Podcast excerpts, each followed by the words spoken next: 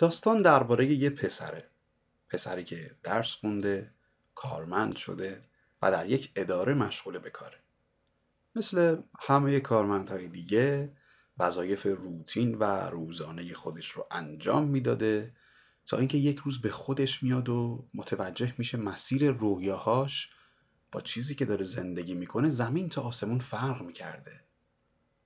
این پسر قصه ما دست بر قضا یک عموی ثروتمندی داشته فردی که خیلی اخلاق و رفتار دلپسندی داره و اتفاقا انگار تو مسیر آرزوهاش هم بوده.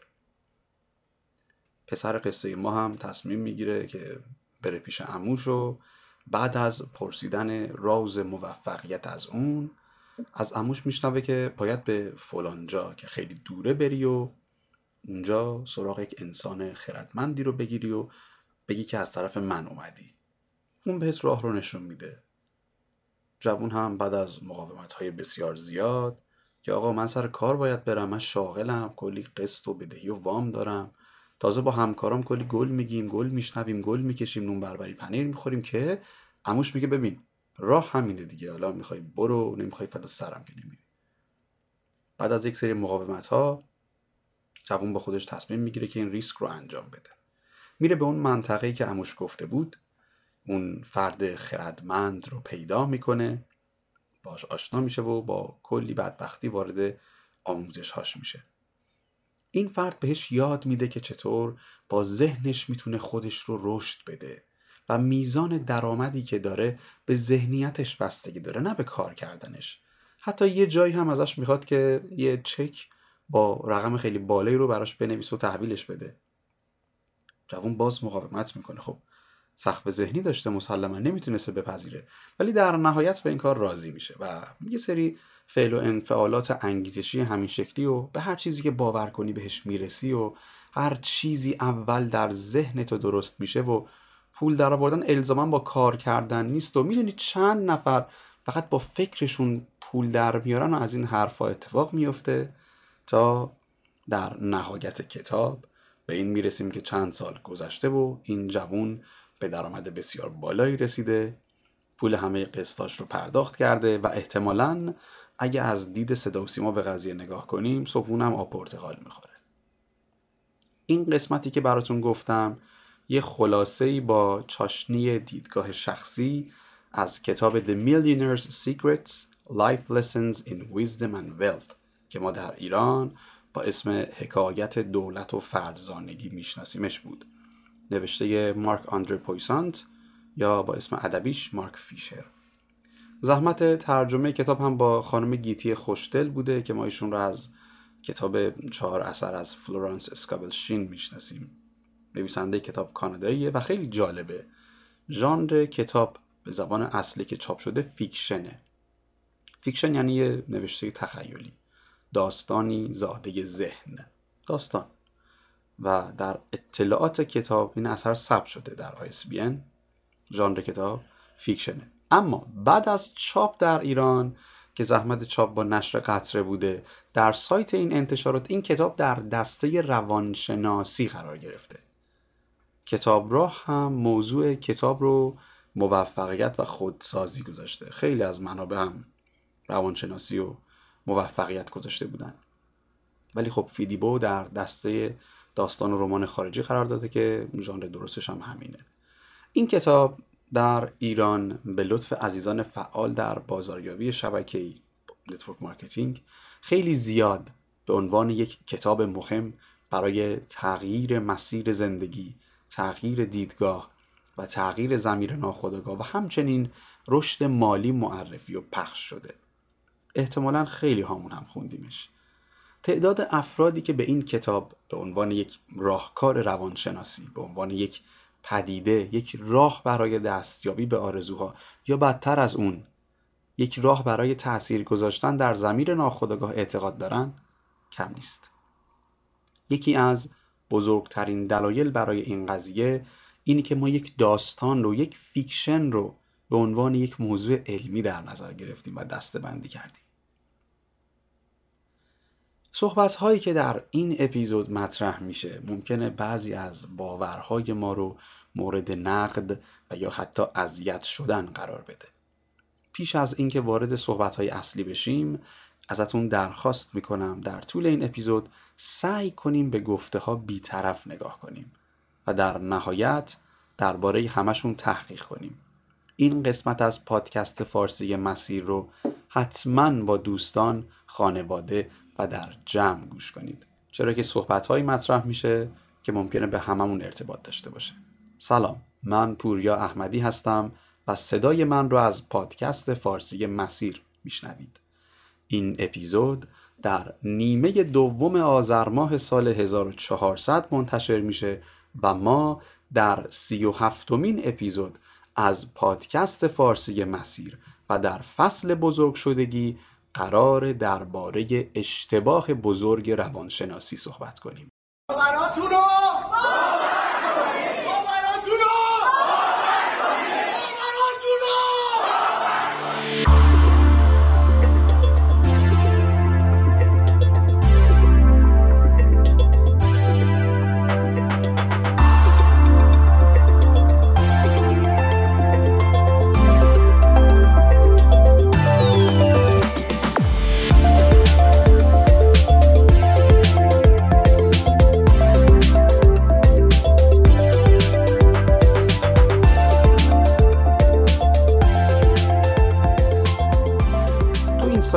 قرار گذاشته بودیم که در هر اپیزود از فصل بزرگ شدگی از یک جای به بعدش یک کسب و کاری رو به رایگان معرفی کنیم کسب و کار امروزمون مجموعه کارگرافیه یک تیم تولید محتوا که تمام کارهای مجموعه شما رو اعم از تدوین ویدیو، طراحی عکس، edit پستها و طراحی لوگو هر کار دیگه تبلیغاتی یا محتوایی با کیفیت خیلی خوب و با هزینه بسیار مناسب انجام میده.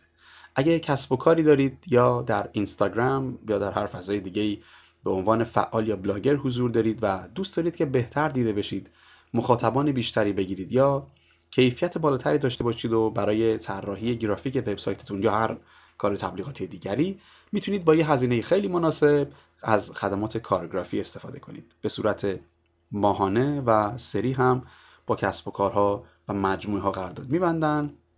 مثل اینکه شما یک تیم تولید محتوا به صورت اختصاصی برای خودتون داشته باشید ولی با هزینه ای به اندازه کمتر از حقوق یک پرسنل.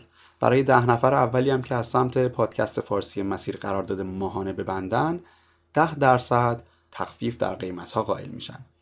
آدرسشون در اینستاگرام کار K A R نقطه گرافی هست G R A P H Y. لینکش رو هم در توضیحات می‌ذارم. حتما به page شون سر بزنید برای حمایت. follow کنید از پستاشون دیدن بکنید. کسب و کار این هفته ما کارگرافی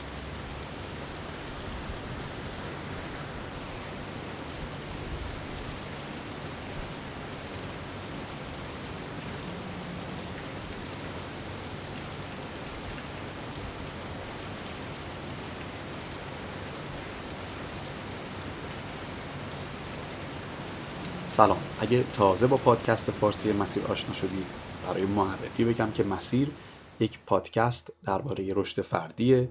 سعیمون هم بر این بوده که موضوعات کاربردی و کمک کننده به بهبود دیدگاه یا جایگاه اجتماعیمون باشه.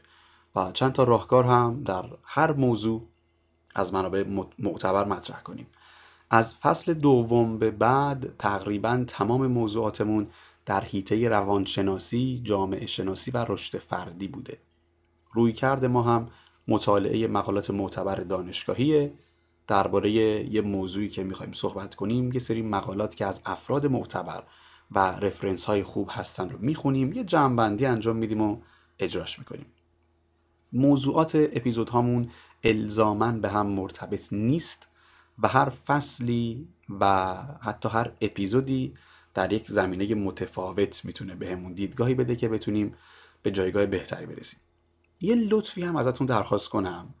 اگه شنونده پادکست فارسی مسیر هستید یا حتی تازه شروع کردید بشنیدن اگر اپیزودی رو شنیدید و خوشتون اومد یا بهتون کمک کرد براتون مفید بود برای حمایت از ما برای گذاشتن توان بیشتر و کمک کردن به پادکست مسیر اون اپیزود رو به سه تا از دوستاتون معرفی کنید. اینطور که براشون لینک اپیزود یا اپلیکیشن podcatcher تون رو ارسال کنید ازشون بخواید که نصب کنن ما رو subscribe کنن و بعد از شنیدن نظرشون رو بنویسن یا با همدیگه درباره صحبت کنید. اگر هم همچین اپیزودی نبوده که مفید باشه براتون یا خوشتون اومده باشه که هیچ این کار هم اصلا اصلا اصلا بر شما نیست. پادکست فارسی مسیر رایگان هست و خواهد بود و این صرفا یه لطفیه که برای حمایت از ما می‌تونید انجام بدید. ما رو می‌تونید از تمام podcatcher ها با جستجوی اسم پادکست فارسی مسیر بشنوید مخصوصا از podcatcher فارسی شنوتو که هم اپلیکیشن و هم وبسایت دارن و توی این فضا هم کلی پادکست خوب و هم کلی کتاب صوتی می‌تونید بشنوید و یا دانلود کنید. قبلا هم گفتم این دانلود کردن هم برای زمانهایی که آفلاین هستید خیلی خوبه چون میشه بدون در دسترس بودن اینترنت هم مطالب رو گوش کرد. برای دانلود اپلیکیشن شنوتو می‌تونید از Google Play اقدام کنید. اگر هم iOS دارید از وبسایت شنوتو می‌تونید به برنامه هاش دسترسی داشته باشید. در Castbox و سایر فضاهای دیگه هم که هستیم. اما درباره این اپیزود. از اونجایی که به آخر فصل بزرگ شدگی نزدیک میشیم و کم کم باید به فکر بستن این فصل باشم اهمیت موضوع و ساختار هر اپیزود برام بیشتر می‌شد و درست کردنش سختتر. این باعث شد که تو فاصله بین این دو اپیزود سه تا موضوع رو کار کنم دربارشون بخونم و بنویسم ولی در نهایت به این دید رسیدم که شاید در برهه کنونی بیان کردن همچین موضوعاتی در پادکست فارسی مسیر کمی زود باشه و اصلا نتونه اون چیزی رو که باید برسونه. هم به دلیل نداشتن پختگی مناسب از سمت من و هم به دلیل نداشتن جایگاه مناسب برای پادکست.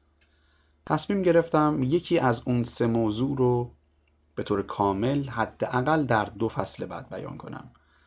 یکی از اونها رو شاید هیچ وقت مطرح نکنم و درباره موضوع سوم هم امروز صحبت می‌کنیم ولی بیشتر در حاشیش به این امید که بتونیم یه آمادگی ذهنی بسازیم یا داشته باشیم که بعدا دربارهش صحبت کنیم.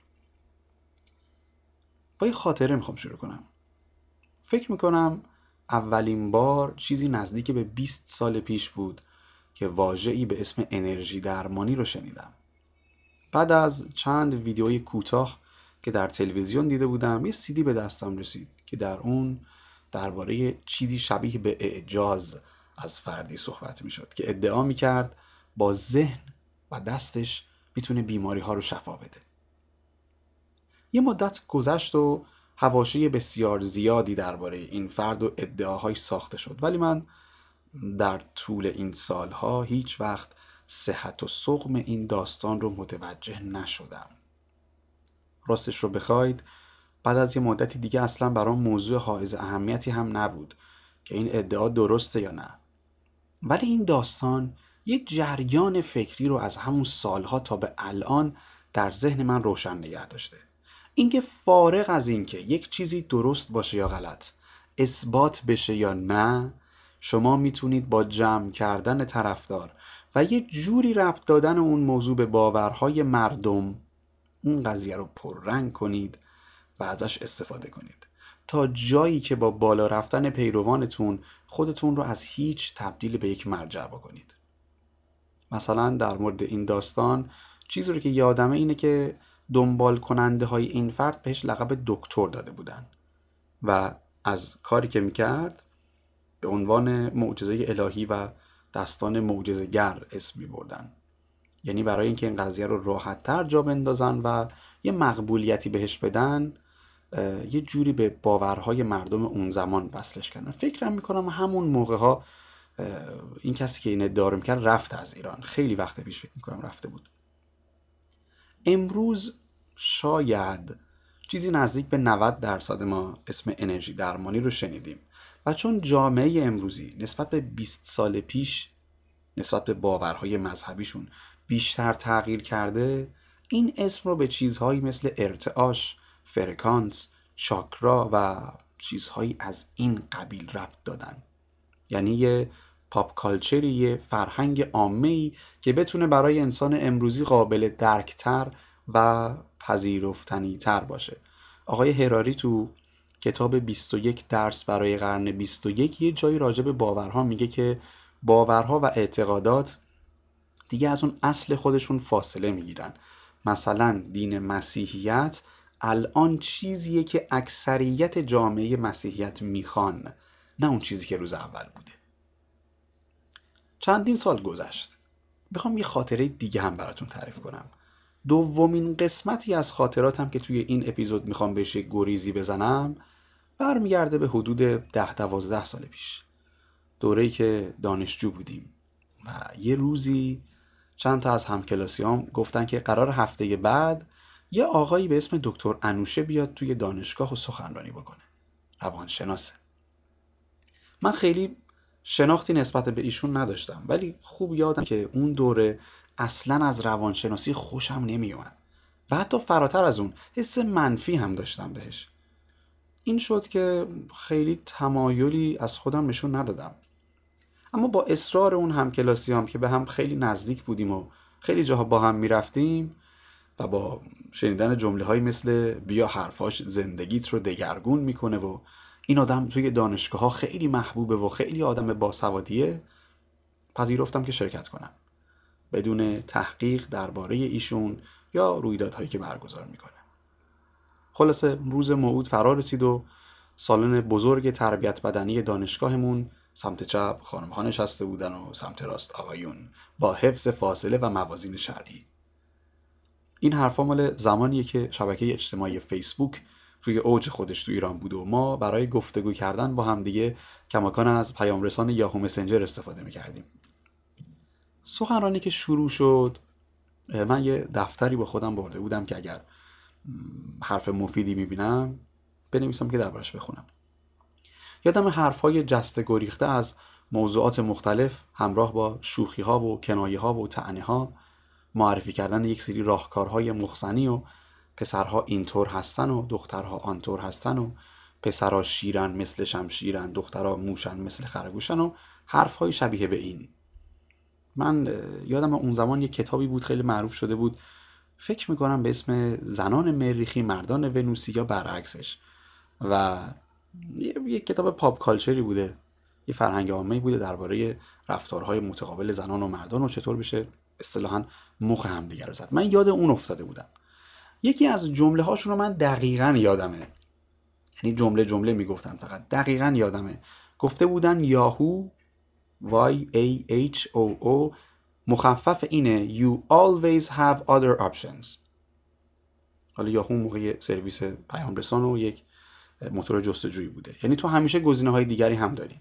صحبتاشون کلا جوری بود که انگار قرار بوده انگیزشی باشن.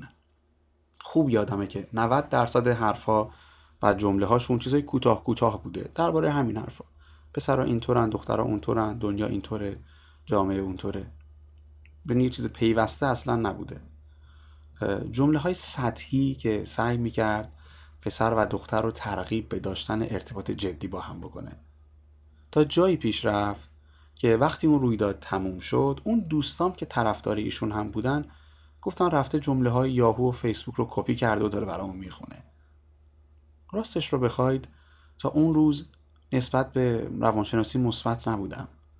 ولی از اون روز تا همین سه سال پیش از روانشناسی بیزار شدم. می‌گفتم اگه چیزی که همچین سطح پایینی قراره به ما آدم ها یاد بده که ما افراد بهتری بشیم. اگه قرار ما به همچین درک سطحی از دنیای اطرافمون برسیم و آدم ها رو اینقدر ساده و کوچیک ببینیم اگه قراره به اسم یک رویداد روانشناسی و با ساخت یک آیکان بیایم و مغز بچه های 19 20 ساله رو شستشو بدیم که برید ازدواج کنید ازدواج اولش اینطوره بعد خوب میشه با هم میخندید خوش میگذره بعدش بچه میارید بچه نمک زندگیه با کسی باش که عشق در تو روشن کنه و یک ایدئولوژی رو بدون آینده نگری. و بدون وجود پیش نیازها و زیر ساختاش به بقیه تزریق کنیم بذار اصلا تا آخر عمرم هیچ چیزی از روانشناسی ندونم. امروز می‌فهمم که اونجا اولین بار بود که در زندگیم به طور مستقیم با روانشناسی زرد آشنا شدم. اگه ایشون رو هم نمی‌شناسید جناب دکتر سید محمود انوشه لیسانس دامپروری و دکتر روانشناسی دارن. خیلی اطلاعات دقیقی ازشون نیست. من جستجو کردم. منبع و مطلب موثقی نبوده. یه نوشته بوده که اکثرا تکرار کرده بودن. که نوشته بودن ایشون از دانشگاه لبنان فارغ و تحصیل شدن که ما همچین دانشگاهی نداریم تو لبنان. یعنی دانشگاه لبنان نداریم. شاید منظور اون متون بایوگرافی ایشون دانشگاه لبنانی باشه نه دانشگاه لبنان که این اسم رو داریم. و منابع نوشتن که ایشون مشاور وزیر فرانسه هم بودن. کدوم وزیر فرانسه و چه دوره و چه مشاوری هم راستش من پیدا نکردم. اگر شما منبع اطلاعات موثقی دارید لطف کنید توی کامنت ها بنویسید که هم من و هم دوستان استفاده کنم. اینو بدونید دخترها همواره از دو نفر متنفرن. یکی از دوست دختر جدید دوست پسر سابقشون یکی از دوست دختر سابق دوست پسر جدیدشون. گرفتی نرزمو؟ همیشه از این دو نفر متنفره. حالا ای تونستین بگینیش یه بار دیگه همین جمله رو. این حرفایی که زدیم تا اینجا داشته باشیم بریم سراغ یه موضوع دیگه. شاید اون حرفا به این مرتبط نباشه. ما دنبال ربطی بینشون نمیگردیم. شاید یه جا به هم دیگه بس شدن. اگر از مخاطبای اینستاگرام ما باشید حتما می‌دونید که ما هر پنج شنبه حدود ساعت 9 شب یه باکسی توی استوری ها می‌ذاریم و در اونجا با همدیگه صحبت می‌کنیم درد و دل می‌کنیم سعی می‌کنیم با همدیگه درباره برخی از دیدگاه ها و اتفاقات بینمون یه هم فکری بکنیم. به حادث مسیر پادکست. موضوعاتی که مطرح میشه اونجا خیلی موضوعات گسترده ایه الان چندین هفته است. فکر می‌کنم بالای ده هفته است که این قضیه رو داریم. ولی دو تا موضوع تو صحبت هایی که من میشنوم خیلی پررنگه. یعنی تو اکثر صحبت ها ریشه هاشون پیدا بوده. اولیش که توجه خودم رو هم خیلی جلب کرد این بوده که خیلی اوقات ما به جنبه های مختلف یک قضیه اشراف داریم. خیلی اوقات می‌دونیم کار درست و کار غلط درباره یک قضیه یک تصمیمی که باید بگیریم چیه؟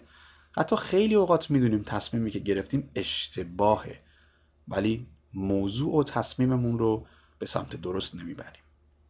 این مبحث یه جورایی میشه مدیریت پروسه تصمیم گیری decision making. با decision management مدیریت تصمیم فرق اساسی داره. اشتباه نگیریم این دو رو با هم دیگه. دومی یک مبحث مدیریت سازمانیه. این پروسه تصمیم گیری یا مدیریت تصمیمات فردی در شاخه self management خود مدیریتی یا مدیریت خود قرار می‌گیره. یه مبحث رشد فردی بسیار بسیار مهمه که حتما در آینده بهش خواهیم پرداخت. ولی اون قسمتی که امروز دربارش حرف می‌زنیم اینه که چی میشه که ما تصمیم بگیریم و چرا تصمیم اشتباه می‌گیریم گاهی؟ اون پروسه‌ای که در مغز ما اتفاق میفته چیه؟ پروفسور استفانی گرومن استادیار روانپزشکی در دانشگاه ییل آمریکا که جزو ده دانشگاه برتر جهان در رتبه روانشناسیه یه تحقیقی به همراه تیمش در زمینه پروسه تصمیم گیری و انتخاب انجام داده ایشون پی اچ دی خودش رو در سال 2013 گرفته و جوایز معتبر و بسیاری در زمینه کاری عصب شناسی، رفتار مغز در مواجهه با اعتیاد و پروسه تصمیم گیری گرفته.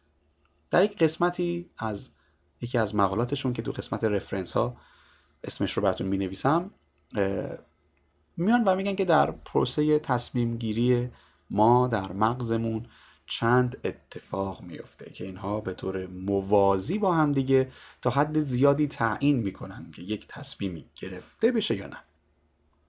با یه مثال این پروسه رو براتون کامل توضیح میدم. بیاید فکر بکنیم که می‌خوایم درباره رفتن به رستوران برای غذا خوردن تصمیم بگیریم. یه رستورانی رو می‌خوایم با همدیگه یا یا به تنهایی حتی انتخاب کنیم. چند فاکتور توی ذهن ما همزمان بررسی میشه. این درباره رستوران هایی داریم صحبت می‌کنیم که قبلا اونجا رفتیم. فرض کنید به رستوران اکس رفته بودیم و در اونجا غذای خیلی خوبی خورده بودیم. وقتی به این رستوران فکر می‌کنیم در ذهن ما یک اتصالی درست میشه. یک مدار. آره شاید مدار واژه درست تری باشه. یک مدار مثلا به اسم غذای خوب. چند نقطه از مغز ما توسط نورون ها به هم دیگه وصل میشن با هم ارتباط برقرار می‌کنن و قسمتی فعال میشه و تشکیل یک مداری رو میده که این مدار برای ما تداعی کننده اینه که اونجا غذای خوبی وجود داره. پس اسم این رو گذاشتیم مدار غذای خوب. به رستوران دیگه ای فکر می‌کنیم. رستورانی که قبلا رفته بودیم ولی غذای اونجا خوب نبوده. دوباره یک سری اتصالات در مغز ما ساخته میشن ولی این بار نقاط دیگر و حسهای دیگری رو به هم وصل می‌کنن. پیام متفاوتی رو تشکیل میدن. این پیام در ما این حس رو به وجود میاره که این مکان غذای خوبی به ما نمیده. اسمش رو می‌ذاریم مدار غذای بد. یه مدار سومی هم این وسط وجود داره مدار خاطرات. این مدار تجربیات ما از اون رستوران رو خاطراتمون رو احساساتمون و هر چیز دیگری که قابل ثبت و یادآوری باشه رو ضبط می‌کنه. هر سه این مدارها در تصمیم گیری های ما نقش حیاتی دارن. تصمیمات ما وابسته به این هاست. این مدارها فرضی دیگه یعنی می‌تونه برای هر اتفاقی به هر شکل و با هر حسی ساخته بشه. و چون در مغزمون شکل می‌گیره الزاما نیاز نداره که یک عامل و دلیل منطقی در اون باشه که بتونیم بقیه رو هم باش قانع کنیم. همین که مغز من بتونه من رو قانع کنه بریم به سمت تصمیم گیری. بعد از گرفتن تصمیم هم که دیگه مغزم سعی می‌کنه برای تصمیمی که گرفتم توجیه و دلیل بیاره که بتونم خودم رو موجه جلوه بدم. فکر می‌کنم تو این شرایط قرار گرفتیم که یک تصمیمی می‌گیریم که دلیلی براش نداریم ولی خیلی تلاش می‌کنیم که اون رو به جمع موجه نشون بدیم. این توضیحی که از مقاله و آزمایش پروفسور گرومن گفتم و باش مثال زدم به اینجا بست پیدا می‌کنه که ممکنه برای مثال به یک رستورانی که غذای خوب داشته نریم. به این دلیل که در ذهن ما یک مداری فعال نشده باشه که بگه این انتخاب انتخاب خوبی بوده. اون مدار اصطلاحا انتخاب خوب فعال نشده باشه. یا ممکنه جلوی رفتن به یک رستوران با غذای بد مقاومت نکنیم. چون تو مغز ما این مدار اون موقع فعال نشده که این یه انتخاب بد بوده. مدار انتخاب بد فعال نشه. تو همین مثالی که زدیم این قضیه رو می‌خوام بازترش کنم. من به یه غذایی میرم ببخشید به یه رستورانی میرم که غذای خوبی نگرفتم. ولی چون مدار خاطرات من اونجا چیزهای خوبی ثبت کرده باز به اون رستوران میرم. از طرفی به رستورانی که اتفاقا غذای خیلی خوبی هم داشتن نمیرم چون پرسنل جالبی نداشته. وقتی میگیم مدار انتخاب خوب یا مدار انتخاب بد درباره یک پکیج صحبت می‌کنیم. چون مجموعه این مدار هاست که ما رو به تصمیم ها میرسونه. اگه به این قضیه فکر کنیم می‌بینیم که پیش اومده انتخاب کنیم مجدد به رستورانی بریم که اونجا یک وعده غذایی بد داشتیم. و یا برای رفتن به رستورانی که چند بار ازش غذای خوب گرفتیم باز دچار تردید شدیم. اینجا وظیفه حیاتی رو مدار خاطرات و حافظه بر عهده داره.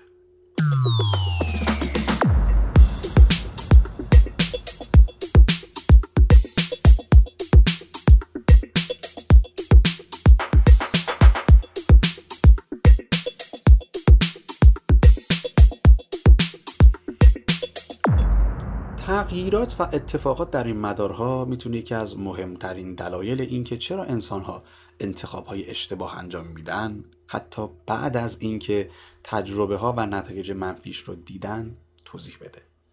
گاهی اوقات خاطرات خوب یا بد یا تصمیم هایی که مغز ما خودش رو قانع می‌کنه که انتخاب خوبی بودن باعث میشه ما تصمیم هایی بگیریم که بهمون آسیب می‌زنه.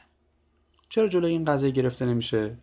چون خیلی اوقات مغز ما نیاز نداره که یک تصمیمش منطقی و درست باشه تا انجامش بده. می‌دونیم دیگه بدن ما هورمون دوپامین رو به عنوان جایزه در نظر می‌گیره. ما تو اپیزودهای عشق دقیقا چیه؟ درباره این هورمون ها کامل صحبت کردیم. خیلی از تصمیمات اشتباهی که ما می‌گیریم تصمیمات آسیبزایی که ما می‌گیریم صرفا به این دلیل گرفته میشن که در بدن ما دوپامین ترشح میشه.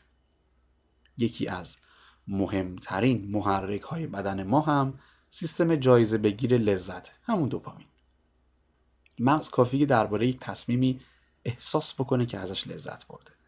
مهم هم نیست که درست باشه یا اشتباه. انسان اشتباه رابطه اشتباه رفتار اشتباه صحبت اشتباه و هر چیز دیگری. اصلا هر چیز مثبت دیگری. اینجا مغز تمایل داره دوباره انجامش بده. یه رفتار دیگه ای تو این زمینه اینه که خیلی اوقات ما به خاطر اینکه بقیه از تغییر رفتار ما ناراحت نشن تصمیمی نمی‌گیریم و تغییر رفتار نمیدیم. این کار رو هم خیلی اوقات فارغ از این انجام میدیم که آیا رفتار فعلی به خود من آسیب می‌زنه یا خیر؟ اصلا رفتار درستی هست یا نه؟ بعضی اوقات هم این رو می‌بینیم و در نظر نمیگیریمش. اینجاست که توانایی منطقی فکر کردن و منطقی دیدن یک قضیه به کمکمون میاد. وقتی میگیم منطقی فکر کنیم به منظور ندیدن و بی بهره بودن از احساسات نیست. توانایی منطقی فکر کردن یعنی در برخی شرایط به انتخاب خودمون بتونیم یک موضوعی رو بدون احساسات و بدون اینکه شخصیش بکنیم به درستی ببینیم و دربارش اطلاعات کسب کنیم. اگر دنبال تمرین هایی برای این کار میگردید هم تو اپیزود 28 پادکست فارسی مسیر تفکر منطقی یا احساسی در این باره خیلی صحبت کردیم. موضوع دومی که توی صحبت های اینستاگراممون خیلی پررنگ دیده میشه و یه جورایی تو خیلی از دقدقه های ما حضور داشته آشکارا هم به همین تصمیم گیری ارتباط داره وابستگی شخصیتی و شخصیت وابسته داشتن. بود ترکیب این دوتا موضوع با همدیگه می‌تونه به چیزی برسه که در اون فرد تمایل به تصمیم گرفتن رو از دست میده و به مرور زمان میزان و ظرفیت مسئولیت پذیریش هم کاهش پیدا می‌کنه. شخصیت وابسته داشتن در روانشناسی زمان ما یک مدل اختلال محسوب میشه. بهش میگن اختلال شخصیت وابسته DPD Dependent Personality Disorder. یعنی عادت رفتاری نیست. البته از دید روانشناسی. حالا این شخصیت وابسته چی هست؟ تا حدی می‌دونیم ما ولی بیاید دقیق تر دربارهش صحبت کنیم. فکر کنید که توی یک مهمونی یه بچه کوچیکی هست که با پدر و مادرش هم اومده. شما قصد دارید یه چیزی رو برای افراد اون جمع بیارید. حالا ممکنه یه نوشیدنی باشه ممکنه خوراکی باشه یا ممکنه کتاب باشه یا هر چیز دیگری. فکر بکنیم که چای می‌خوایم بیاریم. رایج دیگه چای بیاریم. به اون کودک میگیم که امو جون خاله جون دورت بگردم. شما هم چای می‌خوری برات بیارم. مادرش سری میگه نه نه نه فلانی چای نمی‌خوره مرسی. ما هم خب احتمالا چیزی نمیگیم. بعد از اینکه چای رو پخش کردیم میگیم قربونت برم شیرینی می‌خوری برات بذارم؟ یا مثلا میوه می‌خوری برات بذارم؟ حالا بهتر پشت سر هم نخوریم. ولی دوباره مادره میگه نه نه نه شیرینی هم نمی‌خوره مرسی. اینجا ما متوجه میشیم که تصمیم گیری این کودک نه تنها بر عهده خودش نیست بلکه زمانی که سایرین این فرصت رو براش فراهم می‌کنن که تصمیم گیرنده باشه که یاد بگیره تصمیم گیری رو والدینش بهش اجازه تصمیم گیری نمیدن. این رفتاریه که ما احتمالا شاهدش بودیم تا الان دیدیم اینو پدر و مادر کنترل کننده. پروفسور جلینا اوبرادوویچ استادیار روانشناسی دانشگاه استنفورد و دارای پی اچ دی در زمینه روانشناسی رشد با موضوع تخصصی رشد و روانشناسی کودکان در پژوهشی به همراه تیمش که نتیجهش همین امسال منتشر شده. به تاثیرات منفی والدین کنترل کننده و نقش اونها در شکلگیری شخصیت وابسته می‌پردازه. این چند دقیقه هم صحبتمون از مقاله ایشون بوده که تو قسمت توضیحات می‌تونید اسمش رو داشته باشید و مطالعه کنید. رفتار پدر و مادر کنترل کننده با فرزند و اون رابطه. اگر نوعش تغییر نکنه ما شاهد این خواهیم بود که وقتی اون کودک 20 سالش هم میشه 25 سالش هم میشه یا حتی بیشتر وقتی می‌خواد بره بیرون مادرش میگه کجا داری میری؟ با کی داری میری؟ اونجا میری؟ زود برگردی یا بگو مادرم دوست نداره بیرون باشم. زود برگرد خونه. بچهاتون سیگار که نمی‌کشن و جمله های دیگه که می‌شناسیم. مسلما قصد مادر کنترل کننده اذیت کردن فرزند نیست. بلکه فکر می‌کنه که ازش محافظت می‌کنه که داره محبت می‌کنه. ولی خب این رفتار ناآگاهانه جلوی قدرت تصمیم گیری اون بچه رو می‌گیره. اون قسمتی از مغز ما که در موقعیت های مختلف شرایط رو میسنجه احتمالات رو در نظر می‌گیره و فرایند تصمیم گیری رو برای ما می‌سازه. اینجا دیگه به خاطر اینکه می‌تونه برای دیگری حساب کنه کم کم ضعیف میشه. فردی هم که نتونه انتخاب کنه و تصمیم بگیره قدرت مسئولیت پذیری در شخصیت و وجودش میاد پایین. چون یکی دیگر از یکی از مهمترین دلایل چرا یکی دیگه یکی از مهمترین دلایلی که افراد سعی می‌کنن دیگران به جاشون تصمیم بگیرن اینه که نمی‌خوان عواقب شاید منفی تصمیمشون رو بر عهده بگیرن و در کنارش اون سختی تحلیل کردن و دیدن درست ابعاد یک قضیه رو نمی‌خوان بپذیرن. مثلا ما یه جمعی از دوستان هستیم و می‌خوایم با هم بریم یه جایی بشینیم و یه زمانی رو دور هم بگذرونیم. به فرض می‌خوایم یه کافه ای بریم. هر کسی که نظری میده. مثلا فرشید میگه بریم کافه متروپول. کسرا میگه به نظر من کافه کیک هم بریم جالبه. شاهین میگه بچه ها من کافه آوند هفته پیش رفتم خیلی خوب بود. اون یکی پوریا میگه من برام فرق نمی‌کنه هر جا باشیم دور هم حرف بزنیم خوش میگذره. رو به من میشه. خب پوریا نظر تو چیه؟ من؟ من بالا نظری ندارم. هر جا به نظرتون خوبه بریم. نمی‌دونم. من نمی‌دونم کجا خوبه. شما بگید. شما تصمیم بگیرید. ببینید دو نفر گفتن فرق نمی‌کنه. ولی اولی مثبت و دومی منفیه. اینجاست که وقتی تصمیمی که می‌گیریم نامطلوب بشه اون نتیجهی که داشته و خروجی که داشته چندان مطلوب به اون فردی که تصمیم نگرفته نبوده باشه خودش رو محق می‌دونه که اعتراض کنه که اینجا چقدر بده کاش اینجا نمی اومدیم کاش یه جای دیگه می‌رفتیم. ولی وقتی دفعات بعد از خودش می‌خوایم که یک جایی رو انتخاب کنه که تصمیم بگیره روان و مغزش میره روی حالت خوشدار انگار استرس بهش دست میده. همش حالت اضطراب و نگرانی داره.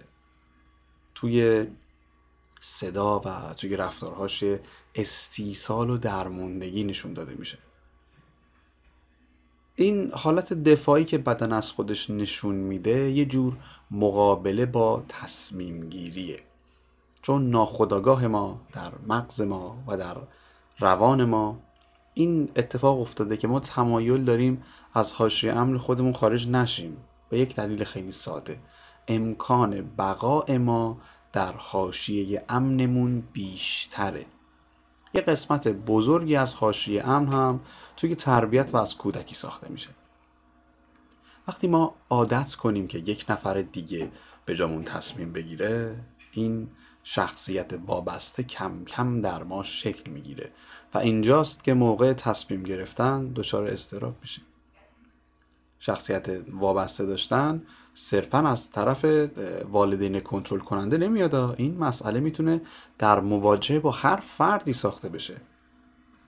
کسی که شخصیت وابسته داره وقتی به دنبال برطرف کردنش نره سعی می‌کنه به جای اینکه استقلال رو به دست بیاره دنبال افراد دیگری باشه که بتونه به اونها هم وابسته بشه.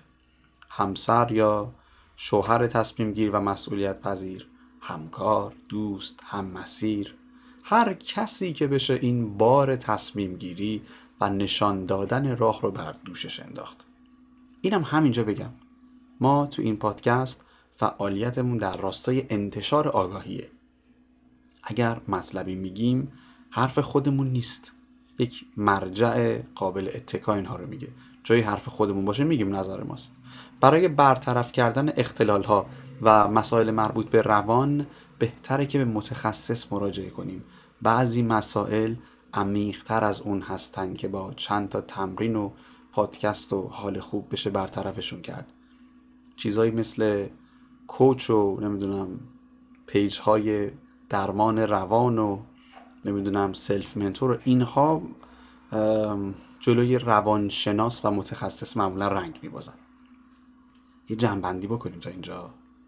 صحبتمون رو با دو تا خاطره از گذشته شروع کردیم.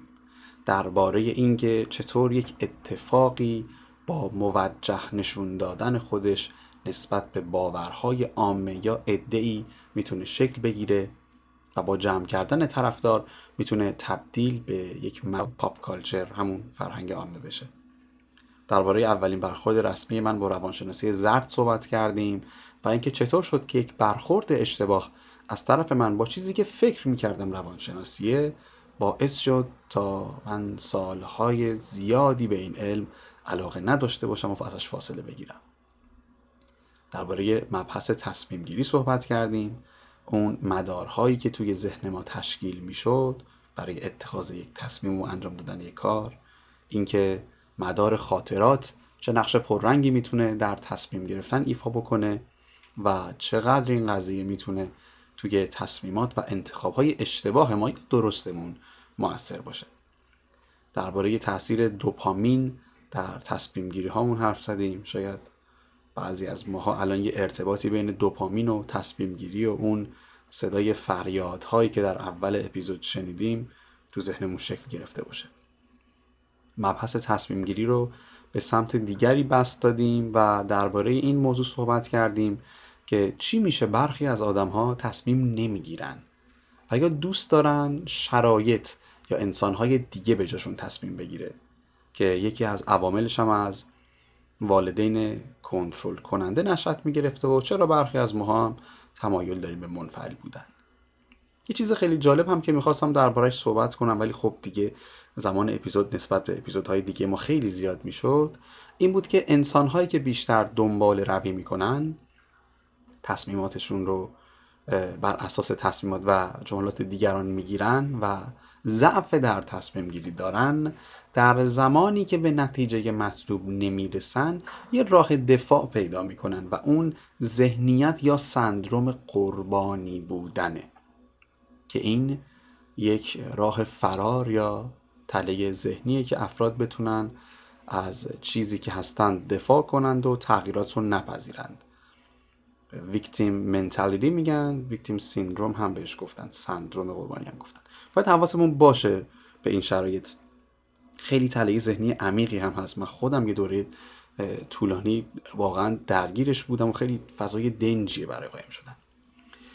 تا اینجا که صحبت کردیم جز یکی دو قسمت اول بیشتر به نظر اومد که پادکست درباره تصمیم گرفتنه. راستش رو بخواید راستش رو بخواید همچین بی ربط هم نیست. حقیقتا چند دقیقه پیش رو قرار درباره موضوعی صحبت کنیم که قصد داشتم تمام این اپیزود باشه. ولی احساس کردم الان وقتش نیست. یکی از مهمترین دلایلش میزان حملات احتمالی بوده که بعد از مطرح شدن این موضوع به سمت من میومد و فکر می‌کنم شاید در جایگاهی که پادکست فارسی مسیر الان هست این مواجهه مستقیم خیلی به صلاح نباشه. به همین دلیل تصمیم گرفتم از حاشیه موضوع شروع کنم و زیر ساخت هایی که شکل گرفتن این موضوع رو می‌سازه رو مطرح کنم و خود موضوع رو بذارم برای زمانی بهتر. یادتونه درباره کتابی که در ابتدای اپیزود صحبت کردیم گفتم که دستبندی اصلی این کتاب فیکشنه ولی ما توی ایران از منابع زیادی دستبندی کتاب رو روانشناسی و رشد فردی و توسعه مالی می‌خونیم. این جمله رو معمولا به دوستای نزدیکم که تا حدی از نظر مطالعه به هم اعتماد داریم میگم. میگم هر جا خوندید که یه جمله یه متنی با این نوشته شروع شده باشه که روانشناسی میگه حتما منبع بخواید. موضوعاتی که توسط منابع غیر مرجع به روانشناسی وصل شدن خنده دارن. مثلا من یه جمله خونده بودم چند وقت پیش. روانشناسی میگه اگه دختری بتونه تو رو دیوونه کنه احتمالا اون همون کسیه که برای تو ساخته شده. یا روانشناسی نوین میگه اگه کسی بخواد باهات بمونه با همه خوب و بدت می‌سازه و میمونه. مزهک نیست. جدای از اینکه هر دوی این جملات غیر منطقی هستند اینکه ما بیایم عدم بلوغ شخصیتی رو اینقدر قشنگ تبلیغ کنیم و مثبت نشون بدیم. وقتی ما همین رو ندونیم که روانشناسی علم شناخت و بررسی مسائل مربوط به حوزه روانه و فرق بین ادبیات و روانشناسی رو متوجه نشیم خوندن این جملات عادیه. این جمله ها این حرف ها این گفته ها در دستبندی ادبیات محسوب میشن. هیچ کدومشون روانشناسی نیستن. مباحثی مثل ارتعاش ارتعاش مثبت فرکانس ذهنی به دست آوردن آرزوها و اهداف با تکرار یک سری جملات به صورت روزانه و نوشتن اونها مانترا و چیزای از این قبیل کاری به درست یا غلط بودنش ندارم. اینها ربطی به روانشناسی نداره. اگر صفحه پادکستی یا منبعی داریم که ازمون می‌خواد همیشه حالمون خوب باشه این که از شما می‌خواد در مواجهه با هر مسئله ای از هر فردی که باش در ارتباط هستید در هر تعارضی سریع خودمون رو کنار بکشیم و فکر کنیم با این کار ارزش خودمون رو حفظ کردیم اینکه همیشه اون منبع به دنبال تعریف از ما باشه و نه تنها ایراداتمون رو نبینه بلکه حتی از اونها تعریف کنه یا اونها رو به صورت مثبتی توجیه کنه و بقیه رو همیشه بد بدونه جدای از اینکه حتی اگر اون منبع روانشناس باشه روانشناس زرد محسوب میشه باید این رو بدونیم که در آینده نچندان دور احتمال به وجود اومدن اختلال های شخصیتی در ما به خصوص ندیدن و عدم درک درست واقعیت کم نخواهد بود. احساساتی مثل ناراحتی، قصه و خشم هم مثل سایر احساساتمون در روند تکامل و بقای ما نقش کلیدی داشتن. ما نباید این احساسات رو نادیده بگیریم بلکه باید به اونها فرصت ابراز استفاده و یا تخلیه شدن بدیم. باید اونها رو بشناسیم باید اونها رو بفهمیم. این رو هم در نظر بگیریم که اگه یه آدمی حرفی می‌زنه که اون حرف به دل ما خوش میاد قبل از اینکه حرفش رو پخش کنیم و طرفدارش بشیم مطمئن بشیم که اون حرف و سلیقه ما اشتباه نباشه. چرا که بسیارند انسانهایی که با شیر مالیدن سر ما خودشون رو بالا کشیدن و جایگاه به دست آوردن. حالتون چطوره؟ حال من چطوره؟ حالا خندوانی تو خونه چطوره؟ درباره این موضوع حتما بیشتر صحبت خواهیم کرد در زمانی که یکم بیشتر درباره ریشه هاش بدونیم و تحقیق و فکر کردن هامون تا حدی ما رو نسبت به کلیتش آگاه کرده باشه امیدوارم اگر این اپیزود رو دوست داشتید توی معرفی کردن ما به دیگران سهیم باشید کسب و کار این هفتمون کارگرافی رو فراموش نکنید. لینکش رو مثل هر اپیزود توی قسمت توضیحات می‌ذارم. اسم کامل مقالاتی که در این اپیزود استفاده کردیم رو براتون خواهم نوشت. اگر اپیزودهای قبلی ما رو نشدید حتما به اونها هم گوش بدید نظرتون رو برام بنویسید و تا دو تا یک شنبه دیگه و اپیزود بعدی پادکست فارسی مسیر همینجا منتظرتون خواهم بود.